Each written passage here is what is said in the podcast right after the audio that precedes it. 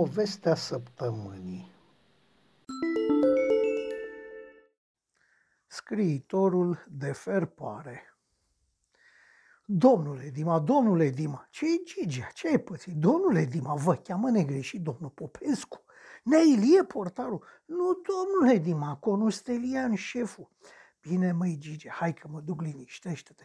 Mă rog eu să vă duceți, că pe mine mă mănânc, că zice că nu v-am spus. Gigea, secretarul de redacție al Universului, în realitate un copil bun la toate, avea vreo 16 ani și o frică teribilă de orice șef ce l-ar fi putut da afară. Era tânăr, delicat ca o fată și foarte temător. Oamenii redacției se amuzau pe seama lui, dar rău nu-i făcea nimeni, fiindu-le chiar milă de ziaristul, ce cu siguranță nu avea să publice niciodată niciun rând. Delicatețea exagerată transformase pe Gheorghe în Gigi, pe Gigi în Gigia, dar probabil că evoluția lui aici avea să se oprească pentru că făcea parte din masa mare a anonimilor care citesc și nu din elita celor care scriu și publică. Cel puțin la gazetă. Ei bine, cel puțin la gazetă, oamenii erau de trei feluri. Cei dăruiți de Dumnezeu, care cum puneau mâna pe o coală de hârtie și apărea un editorial exploziv, cei care începeau de jos și care prin muncă, pas cu pas, de la ferpare la faptul divers și apoi la Monden apucau să publice și chiar să-și facă un nume, și confrații lui Gigi Gigea, care aveau să moară angajați ai ziarului, dar care toată viața lor nu aveau să scrie nici măcar un rând, eșuând în administrație. Nicu Dima făcea parte din prima categorie. Deși încă tânăr, la nici 30 de ani, era deja un nume. Nu făcuse niciodată administrație, nu făcuse corectură, nu făcuse secretaria, ci de la bun început scrisese. Asta de când gazeta era condusă de Conustelian. Omul care imprimase o și mai mare acoperire, continuând cu brio munca și ideile italianului ce o întemeiase. Am onoarea domnule Popescu, m-am prezentat. Șezi, Nicule, șezi. Glasul nu prevestea însă nimic bun, deși părea amabil. Ia ca șed. Nicule, tu vrei să ajungi să scrii ferpare? Asta era insulta maximă pentru un ziarist cu nume. Fără a aștepta răspunsul celuilalt, patronul continuă pe un ton ridicat. Cum ai crezut tu că vom publica așa ceva? Nu zic că titlul nu-mi place, nu zic că scrisul nu m-a amuzat, dar fi sincer. Chiar ai crezut că publicăm acum un articol numit Moș Teacă pleacă la război? Sincer, mă, chiar ai crezut? Păi eu, domnule director, ba, acum vorbesc eu. Știi ce noroc am avut că am verificat materialul? Îți amintești că ți-am transmis rugămintea Marului Cartier General de a ajuta efortul de război? Știu, e propagandă, dar dacă țara ne-o cere, domnule director, vă rog, nu fiți moșteacă și ascultați-mă și pe mine. Directorul, luat pe nepregătite, tăcut trăgându-și suflul. Un tip inteligent ca el știa când să asculte, știa cum să certe, în sfârșit, știa cum să-și certe oamenii și cum să-i laude, astfel încât să se facă înțeles și toată lumea să câștige. Dar mai ales ziarul. Domnule director, continuă ziaristul, mi-ați ordonat, directorul dăduse rege, dar Nicu Dima era prea pornit. Mi-ați dat sarcină de serviciu, adică mi-ați ordonat să mă deplasez pe frontul de dincolo de Carpați și să scriu cel puțin un reportaj despre brava noastră armată care așa e și pe dincolo, da? Ei bine, eu l-am scris din tot sufletul, punând în el tot ce am văzut și am simțit. Așa că dacă nu vă place, scrieți dumneavoastră altul. Nicule, taci și ascultă. Ce crezi că s-ar întâmpla dacă am publicat chestia asta? Și aici te citesc. Soldații sunt flămânzi și goi, munițiunea lipsește, armele sunt vechi și multe inutilizabile. Ofițerii nu par pregătiți pentru a duce un război de lungă durată, succesele de până acum putându-le atribui surprizei cu care am lovit dușmanul. Sau, și te citesc din nou, Întrebând un domn major de ce ostașii n-au primit cartuși, acesta mi-a răspuns râzând că românul are șapte vieți în pieptul de aramă și că îi dăm pe unguri peste cap numai cu baionetele, lucru de care mă îndoiesc. Nicule, nu ne că ai dreptate și că asta ai văzut, dar armata ne-a cerut altceva, iar noi nu ne putem pune cu armata tocmai acum. Când abia am intrat în război, dacă publicăm așa ceva ne acuză de trădare, ai priceput? Nicu Dima, roșu, tot dă din cap că da, chiar dacă în silă. Am înțeles eu ce vrea armata, domnule Popescu, dar situația este îngrozitoare, credeți-mă. N-am scris, fiți atent, n-am scris că ai noștri sunt obligați să fure mâncare că nu le vine masa. N-am scris că au fost și altfel de jafuri, ba chiar și câteva fete siluite. Gata, Nicule, ce a fost, a fost. Pe baza informațiile armatei, L-am pus pe lungul să scrie un articol. Păi dacă l-a spus pe lungul, puteți publica direct din ăsta și noștri, domnule director. Da, iar tu vei demonstra că ți-ai înțeles greșeala de la Brașov și îmi vei scrie un articol despre Turtucaia. Și tot ce se întâmplă acolo, dar fii atent, vreau un articol așa, să se mire și generalii și armata avem. Ai înțeles, Nicule? Am înțeles, domn director. Uite, ai și permis oficial de ziarist de război de la Marele Cartier General. Ai grijă, ai grijă de el, că fără ăsta, ca civil în zona de conflict, poți fi tratat drept spion. Ah, așa cum ai urmărit trupele noastre în Ardeal pe 27 și 28 august, la fel să faci și la Durere. Treci pe la casierie. Am vorbit să-ți pregătească bani de drum. Du-te și să vii cu cel mai patriotic articol cu putință. Vreau să apară în ediția de mâine. Hai, executare! Nicu Dima era convins că mult mai bine face adevărul decât propaganda mincinoasă, dar șeful era șef, iar directorul era chiar cel ce îl remarcase de la primul articol și dăduse voie să scrie și chiar îl publicase. Așadar, cam trebuia să aleagă corect, adevărat și cu șeful certat sau să opri să-și facă un plan. Astăzi, dimineața zilei de 29 august 1916, el trebuia să dea fuga la Oltenița, să treacă Dunărea, să facă, să dreagă și până seara să fie cu articolul la redacție. Mare noroc cu noua cale ferată București-Oltenița, mare, că altfel îi lua o săptămână. Odată ajuns în Oltenița, Nicu Dim a fost surprins de liniștea din oraș. Pe Dunăre erau mai multe nave militare. Tunurile de pe malul stâng păreau în așteptare, dar în rest totul părea înlemnit. Se deplasă la comandamentul local, unde fu identificat și controlat. Apoi interogat așa, prietenește, și într-un sfârșit dus pe o șalupă și trecut fluviul. Pe malul drept era deja așteptat de un maior de geniu care avea ca sarcină să-l ghideze, să-l protejeze și să-i explice ce se petrecea în cetatea Turtucaia. Maiorul se prezentă scurt. Maior de roșiori, Alexandru Șuțu. Am onoare.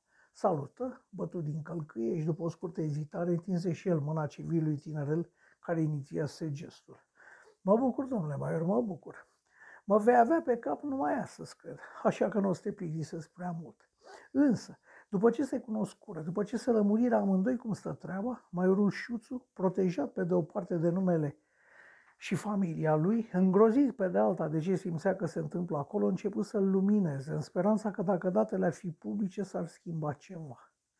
Domnule Maior, cu cine trebuie să vorbesc pentru a-i lua un interviu domnului Teodorescu, pardon, domnului general Teodorescu, că doar dânsul comanda aici, nu? Domnule Dima, generalul Teodorescu n-a mai fost în garnizonă de mai mult de o săptămână. Dacă cu dumnealui voiai să vorbești, puteai rămâne la București. Vă garantez părerile de rău. O să regretați amarnic absența asta. Urmează să ratați un spectacol absolut grandios. Bineînțeles, numai și numai dacă sunt destul de nebun să atace ceea ce e unul în continuare, nu cred. Poziția noastră este pur și simplu de netrecut, așa că și fără să vrem suntem condamnați la un Verdun românesc. Verdun ce va face ca în Franța numele bătăliei lor să fie oltenița franțuzească, dacă mă înțelegi domnișoarele aici de față. Ar putea ruga domnii ofițeri să le însoțească pe malul Dunării pentru a urmări pe viu luptele ce se vor da. Asta doar dacă, așa cum v-am mai spus, vor fi atât de nebuni încât să atace. Eu în continuare nu cred dacă mă înțelegi. Generalul Teodorescu, zgândărit în permanență de tânărul ziarist și imperti, care era și impertinent, își întrerupsese partida de brici pentru a-i da acestuia un răspuns usturător, deși indirect. Junele, oricine era sub 35 de ani era lipsit de experiență, insista să susțină că România era într-o situație precară, că lucrurile se agravează și că în ultimele zile se făcuseră foarte multe greșeli. Toți cei prezenți în acea seară de 30 august la Jockey Clubul din București erau convinși că Nicu Dima devenise peste noapte filo-german. În entuziasmul general, armata trecuse Carpații și continua să înainteze în Transilvania, unde era de multe ori primită cu flori. Ungurii și austriecii se retrăgeau, luptând, adevărat, dar se retrăgeau, iar armata noastră cea mândră ocupa localitățile una după alta. Nimeni nu înțelegea încăpățânarea cu care Dima o ținea pe lui, cum cam dat de dracu. Nimeni nu își putea explica pesimismul exagerat de care dădea dovadă. Da, domnule, ai dumneata un pic de dreptate când te arăți temător. Dar nu știu dacă din același motive ca și mine, dacă mă înțelegi. Grija cea mare, domnule, este că trupa se mișcă prea repede, dacă mă înțelegi. Armata înaintează mai repede decât poate ține pasul aprovizionarea, dacă mă înțelegi. Urmați-mă cu atenție și o să înțelegeți ce vreau să spun. Zicând acestea, generalul Teodorescu, știind sigur că n-avea să facă levate licitate în mod hazardat, când stătea mai mult cu ochii după Madame Maria Bălăceanu, cerând elegant aprobarea tovarășilor de joc, strânse cărțile de pe masă, scăpând captinul reghileacului de nerealizarea contractului și, în liniștea curioșilor ce se apropiau de masa de bridge, început să explice cu aerul lui șef de stat major. Să zicem că aceste cărți de joc reprezintă unitățile noastre, companii și plutoane, și că această linie, adică marginea mesei, este Dunărea, dacă mă înțelege. Așadar, unde stau eu acum este Oltenița, iar dumneavoastră din fața mea sunteți în Bulgaria, clar? Clar.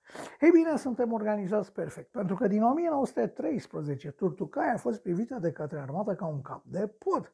Astfel că s-au luat din vreme măsuri, dacă mă înțelege, așa că avem trei linii de rezistență. Cea mai înaintată pe care am aruncat-o până la linia pichetelor grănicerești, adică prima linie de rezistență, este deja pregătită să facă față unui prim atac, fiind compusă din unități de tăria companiilor și plutoanelor. Spunând acestea, generalul nu marcă pe masă prin așezarea unor cărți de joc locurile respective, locul în care sunt amplasate unitățile. Iată, scopul acestei prime linii, domnilor și domnilor, este, dacă mă înțelegeți, acela de a detecta atacul inamicului, de a-l respinge, fiind compusă din linia posturilor mici, linia gărzilor mari, mari și linia avamposturilor înzestrate, sau în cazul puțin probabil în care ar fi depășită, de a-l întârzia și de a da timp următoarei linii de apărare să intre în dispozitiv.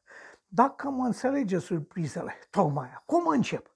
Această linie de apărare urmează să lupte și la nevoie să se retragă pe aliniamente succesive, intrând în dispozitivul pregătit pe linia principală de rezistență. Aceasta, dacă mă înțelegeți, este formată din centre de rezistență număr de 15 și se află cam la 7-8 km de oraș. Toate aceste centre de rezistență sunt cu adevărat niște redute, înconjurate cu valuri succesive de șanțuri și sârmă ghimpată, cu artilerie, cu provizii și cu adăposturi subterane pentru trupă. Și spunând acestea, desfășură frumos, ca un iluzionist versat 15 cărți de joc, astfel încât masa a fost acoperită cu un frumos semicerc, pornind de la margine și sfârșindu-se la aceeași margine, adică pe Dunăre. Distanța dintre aceste centre de rezistență a fost astfel calculată încât să se poată susține cu foc în caz de nevoie. Cum vă spuneam, dacă mă înțelegeți, sunt dotate cu artilerii și cu mitraliere și sunt bine protejate. Și pentru că niciodată nu poți fi suficient de prevăzător, am amplasat în spatele acestei linii, pentru siguranță, încă una, dacă mă înțelegeți, una care se poate prelua la nevoie unele șocuri în cazul vreunui atac disperat al bulgarilor. M-ați înțeles? Toți elevii involuntari ai acestui curs de fortificații de dură din cap afirmativ, inclusiv doi ospătari care ascultaseră totul cu mare interes. Și atunci, mă băiete, care e mă grija ta? De ce mă tot pas mă la cap? În liniștea grea, Nicu Dima se hotărâ să-i răspundă distinsului general. Domnule general, vă admir. Dați, domnule, dovadă de o siguranță ieșită din comun. V-ați gândit o singură clipă că eu pot fi spion bulgar? V-ați gândit vreo clipă cine a primit contractele de înzestrare armatei? V-ați gândit vreodată cu cine veți lupta? V-ați gândit cât de pregătiți sunt de război Ion și Gheorghe pe care i-ați luat la oastea cu câteva luni? Știți că toată artileria de care dispuneți e depășită? Știți cum mănâncă trupa dumneavoastră? Și cum e îmbrăcată? Generalul începuse să se înroșească. În caz de nevoie, încotro se vor retrage, domnule general? Către Silistra, cale de 60 de kilometri? cu Dunărea într-o coastă și cu dușmanul în cealaltă? Avem, domnule general, cea mai puternică flotă fluvială, flotă care ar putea menține linia fluviului suficient timp ca armata, dacă e cazul să se retragă pe un pod de pontoane pe care apoi să-l distrugă. Dar nu, noi ne retragem către Silistra, adică fugim tot pe pământ străin. Nu putem retrage oameni, nu putem aduce întăriri. Divizia 17 infanterie cu care ar trebui păstrată Turtucaia este cea mai slab pregătită și echipată din, echipată din toată armata română. A declarat asta chiar domnul Aslan, comandatul dumneavoastră. Dacă mă înțelegeți, domnule general. Auzi, bă, puțică, cu cine crezi tu, bă, dobitocule, că vorbești? Generalul luase foc.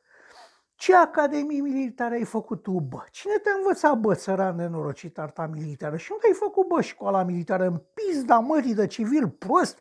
Apropiații au sărit la timp și l-au ținut pe generalul furios. Altfel acesta era în stare să facă moarte de om. Ziaristul a făcut un pas înapoi și din palii de nervi ce era, parcă s-a albit și mai tare. Dacă mă înșel, jur, jur în fața tuturor celor de față că îmi voi cere scuze public. Dar dacă nu mă înșel, generalul, mult prea furios ca să mai răspundă, luat aproape pe sus de către apropiați, părăsi sala clubului proferând amenințări la adresa civilului neobrăzat. Bă, poate ai dreptate într câtva, mă, gogule, dar nu așa să vorbește cu un general, mă, omule. Și mă rog, de ce nu? Știi că am fost trimis de gazetă să fac un reportaj la Turtucaia? Știi. Prietenul îl priva oarecum îngăduitor. Dar ce am găsit acolo, știi mă, fănică?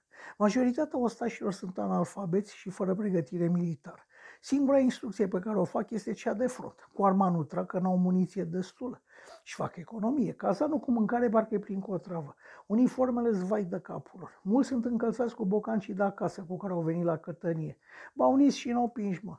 Plângi dacă vezi ce acolo, plângi. Și cei mai rău și mai rău, cei mai mulți ofițeri, îi instruiesc numai cu palme și sudalme, obicei luat și de mai mici.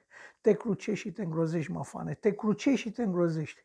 Bă, Gogule, nu fi dracu atât de negru. Ce ai putut vedea tu, Gogule? Ia acolo o bucată de loc. De când fortificațiile se întind, înțeleg, păzești de poște. Nu fi așa peste tot. Mă, omule, tu nu pricepi. Nu există fortificații. Îți amintești când am fost amândoi pe Valea Prahovei luna trecută? Da. Și îți amintești că ai nu și săpau niște șansuri de la tu voi? Da. Ei bine, alea se cheamă fortificații. Mă, tu ești copil. Dracu ne-a pus să intrăm în războiul ăsta și tot dracu ne Nu există nicio fortificație, nicio cazemată. Lipsește muniția, lipsesc armele, lipsesc tunurile, fane. Au adus pe front niște vechituri cu încărcare pe la gura țevii fane cu care nici la Plevna nu s-a mai luptat. Dar ce și mai grav, lipsește hrana ostașilor. Să-i vezi săracii le plângi de milă. Iar deținute, ce să-ți mai zic? Că acum e bine că e vară, dar peste vreo două luni ne repune guturaiul mândreță de armată. N-aș fi știut toate astea dacă nu-mi deschidea ochii un maior. Numele nu ți-l spun. Unul care m-a dus și mi-a arătat și mi-a explicat. Și să știi că are dreptate, Fane. Are dreptate. Amicul Fane Teodosiu, gazetar și el, dar la un ziar mai mic, nu înțelegea lui Nicu Dima pornirea belicoasă. Lasă-i, frate, că nu o să îndrepți tu lucrurile. Tot ei între ei le aranjează. Directorul, cu o figură arțăgoasă, asculta relatarea trimisului special. Stelian Popescu părea supărat. Nicule, îți este clar că tu acuzi aproape toată conducerea armatei de incompetență, ca să nu spun de trădare? Domnule Popescu, ce vă spun este adevărul adevărat. Și dacă nu vedeam armata de peste Carpați, poate credeam că e o întâmplare, dar nu este. Nu suntem pregătiți de război, domnule, absolut deloc. Iar asta mă aștept să se vadă în scurtă vreme. Cât despre acuzații. Eu nu acuz pe nimeni de trădare, domnule director, dar de incompetență și de lăsare criminală, da. Să dea bunul Dumnezeu să mă înșel. Așa că vă rog respectuos, domnule, dați-i lui lung o pâine de mâncat, că eu chiar mă apuc de scris pare. Nicule, îmi pare rău, dar chiar i-am dat lui Lungu să scrie un articol. El mi l-a și adus, apare pe 31. Ce să spun? Un sirop de la lung dat. Asta e situația. Nu ne putem apuca acum să aruncăm acuzații, mai ales nedemonstrate, la adresa șefului Marului Stat, Marului Cartier General sau în alților ofițeri de la Comanda Armatei. Ia să te rog eu frumos vreo două zile pauză și mai vedem ce om face. Vedem cum evoluează evenimentele. Șefule, un singur lucru mai spun și plec. Mie mutra acestui Vasile Zotu nu-mi place deloc, cât o fi el de mare șef al armatei, așa că gata, Nicule, du-te și lasă-mă în pace. Ziua de 31 august a trecut în agitația știrilor de pe front, iar cucerirea Brașovului încă era prilej de șarge gazetărești. În dimineața zilei de 1 septembrie, directorul ziarului fu trezit de sosirea unei telegrame fulger. Bulgarii, împreună cu trupe germane și sub comandă germană, au atacat Turtucaia. Se îmbrăcă în pas alergător și fugi la ziar, unde avea mai multe legături. Bulgaria atacaseră noaptea Turtucaia, iar primele știri afirmau că linia de apărare, solidă, rezistă fără probleme atacului Micheles, declanșat cu câteva ore înaintea sosirii declarației oficiale de război. Nu mai conta. Important era că armata rezista cu bine la 60 de kilometri de capitală. Doamne ajută! Nicu Dima, sosit și el la redacție, fu persiflat amical de câțiva colegi de scris în legătură cu temerile nefondate legate de starea oștirii. Le zise ceva printre dinți și se repezi la biroul telegraf și telefoane să aștepte ultimele știri. Nimeni nu mai avea răbdare, iar biroul era asaltat de curioși, fiind ținut cu ușa larg deschisă în timp ce telegraful, doamne, minunată invenție, cănea de zorat cu știri din toată lumea. De când cu afacerea Dreyfus, când ziarul avusese reprezentanți la proces și publicase clipă de clipă toată desfășurarea acestuia, comunicațiile erau foarte importante pentru gazetă. Cum este? Ce se mai aude? A, trupele rezistă, ba chiar Tudor de la Sara zice că au știut un zvon cum că i-ar fi fugărit pe bulgaci că ăștia să retrag. Hm, eram așa. Hai mă mai du-te dracului de pesimistie, totul spute.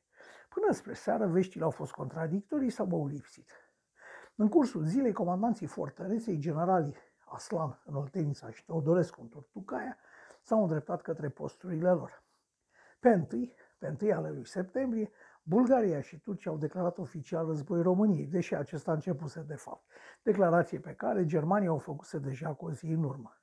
Telegraful a țăcănit și toată redacția a aflat că un atac bulgăresc dinspre Rusciuc a fost respins cu ajutorul artileriei canonierelor din flota Dunării. E, deci nu-i fugărise nimeni pe bulgari dacă încă atacau. Important era că trupele rezistau și că primele atacuri furibunde fusese respinse fără mari pierderi. În timpul nopții, puțin fură cei ce se duseră acasă, majoritatea repezindu-se la o bere și întorcându-se la redacție să afle ultimele știri. Primele noutăți în dimineața zilei de 2 septembrie nu erau bune deloc. Un atac concentric asupra fortificațiilor de la Turtucaia, cu tot sprijinul artileriei de pe Dunăre și din Oltenița, nu putea să fie oprit. Prima linie de apărare făcând un pas înapoi. Bineînțeles, s-au găsit imediat specialiști care să explice că a doua linie de apărare este mult mai solidă, că se scurtează astfel frontul ce trebuie să apărat și că se concentrează trupele. Dar știrile nu voiau să țină cont de logica lor. Spre seară sosi vestea că o parte a frontului românesc fusese părăsită din greșeală. Uimirea și mânia civililor nu puteau fi satisfăcute prin explicația pur ca zonă că în direcția Rusciuc un colonel român crezuse că este încercuit și ordonase retragerea în momentul în care nu l ataca nimeni. În dimineața următoare, un gazetar intră triumfător în reacție declarând He, se pune de decorații, se pune de decorații, puneți-vă pe scris. Dar ce s-a întâmplat? Ei, în cursul nopții, mai mulți comandanți de plutoane și companii, retrase din greșeală, văzând că pozițiile sunt în continuare libere, au hotărât de comun acord să îndrepte greșeala colonelului și să le reocupe. Fără luptă. Ei, bravo lor! Acum luptele se dădeau cu îndârgire în zona estică a fortificațiilor. Ai noștri încercând să mențină deschise comunicațiile cu Silistra, drumul de 60 de kilometri fiind singurul pe unde puteau primi întăriri. Din fericire, flota Dunării își făcea datoria și pista cu foc de artilerie pe toți cei ce încercau să ocupe drumul. În cursul serii veni o nouă veste menită să-l desumfle și pe cel mai optimist patriot. Fortificațiile reocupate pe direcția Rusciuc fusese iarăși abandonate, iarăși fără luptă, numai și numai din încăpățânarea acelui colonel. Acum se dormea în redacție, se mânca prin nenumăratele restaurante de pe Brezoianu și de pe Sărindar, iar edițiilor speciale li se pierduse șirul. Pe data de 4, comandamentul român a prins de veste că elemente înaintate ale bulgarilor se strecoară de-a lungul Dunării din direcția Rusciuc și ordonă ocuparea pozițiilor abandonate în zilele trecute.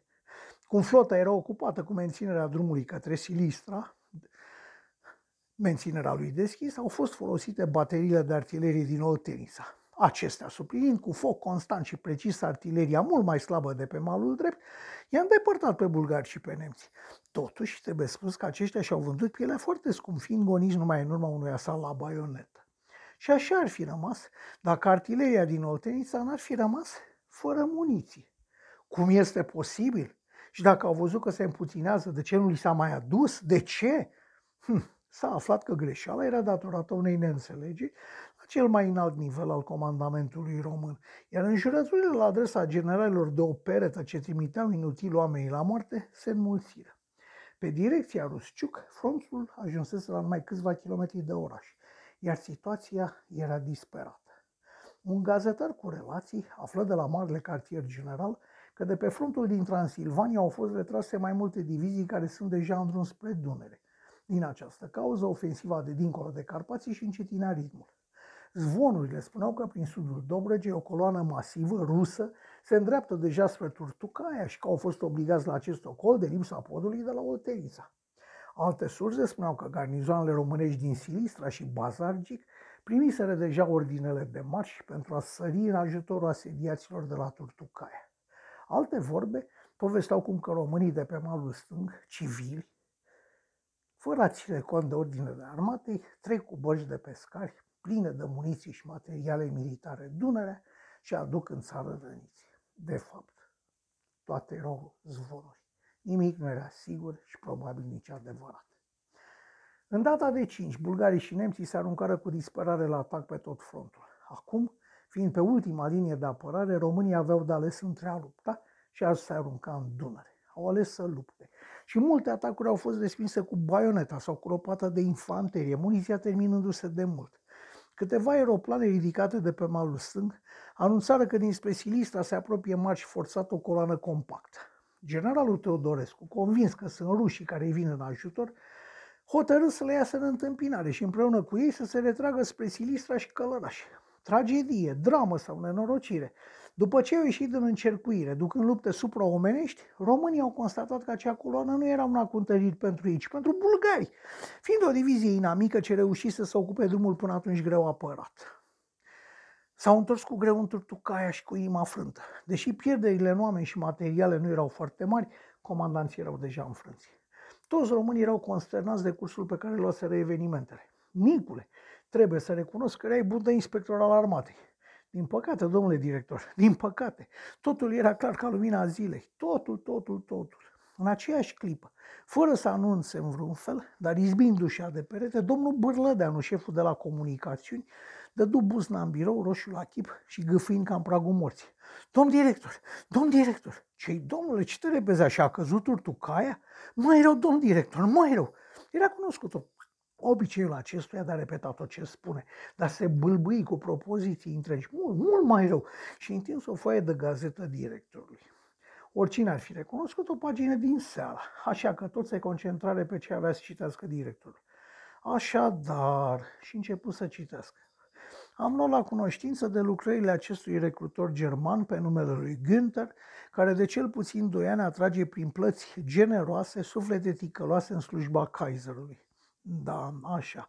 Deci, sursele noastre de încredere susțin că de mult, așa, pe lista de stipendii acestui adevărat spion se află, ei, ascultați aici, Constantin Mile, Ioan Slavici, Tudor Arghezi, Gala Galaxion, Matei Caragiale și, a, nu, nu se poate. Și cine, domnule director? Cine, cine?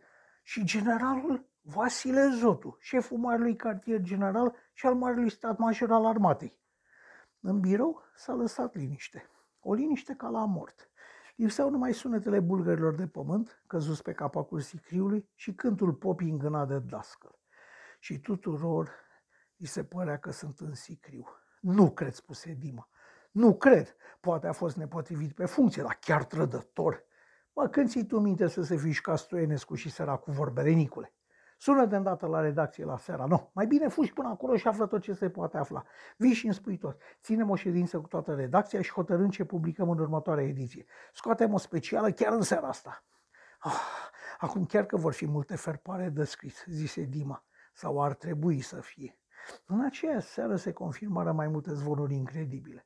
Trupele române din Silistra, în loc să vină în ajutorul asediaților și să disperseze presiunea atacatorilor, au rămas în garnizoană, pentru că nu au putut sparge încercuirea la care erau supuse de o mână de bulgari. Unitățile din Bazargic, după ce au primit ordinul de a veni urgent în ajutorul Turtucai, în mod curios, în loc să se îndrepte spre Silistra, de unde în unire cu trupele de acolo să meargă spre locul luptelor, s-au deplasat spre nord, luând drumul Constanței.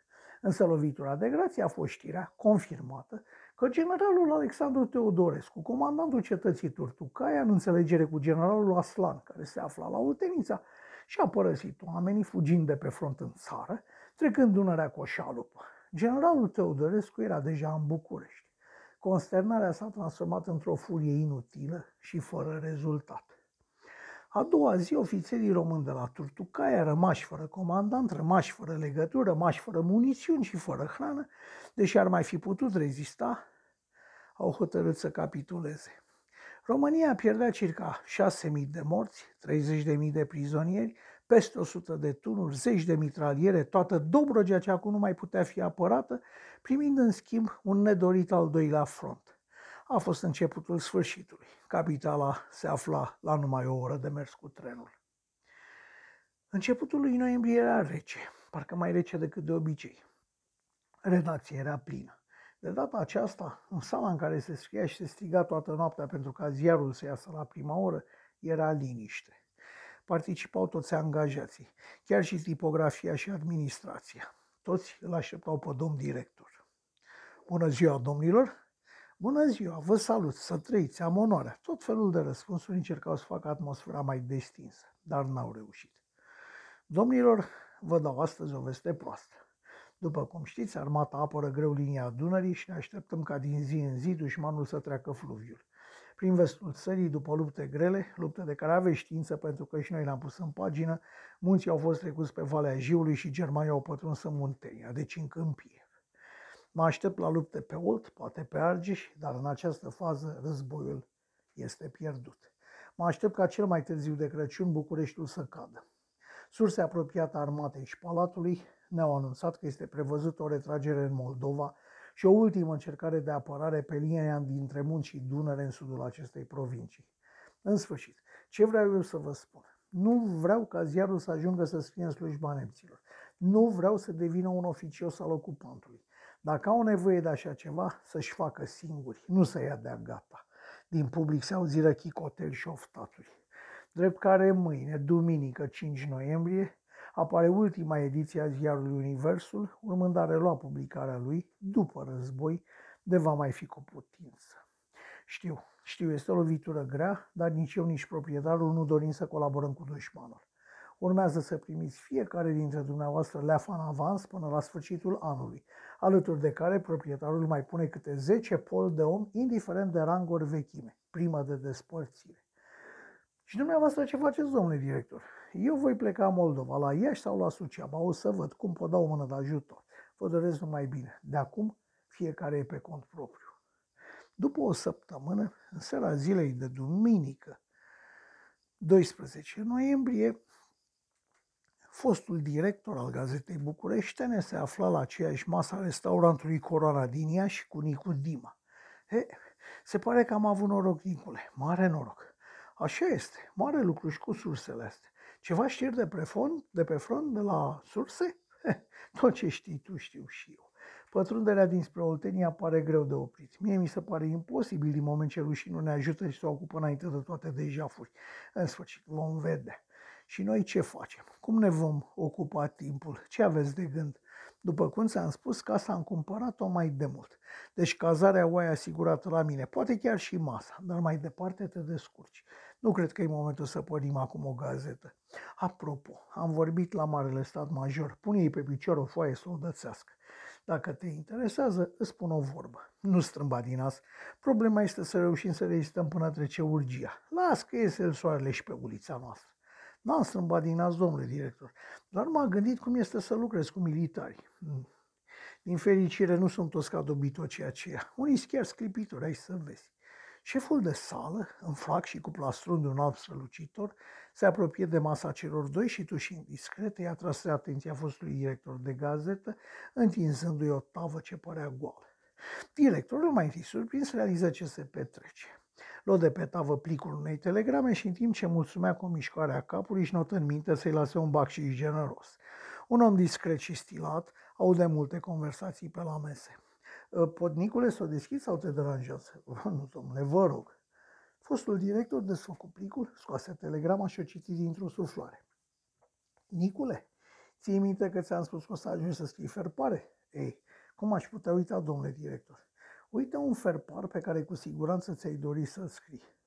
Astăzi, în casa lui din București, în urma dezvăluirilor din lista lui Günther și a situației dezastroase de pe front, s-a sinucis prin împușcare șeful Marului Cartier General și al Marului Stat Major, generalul Vasile Zotu. Lui Nicu Dima îi scăpară tacămurile din mână.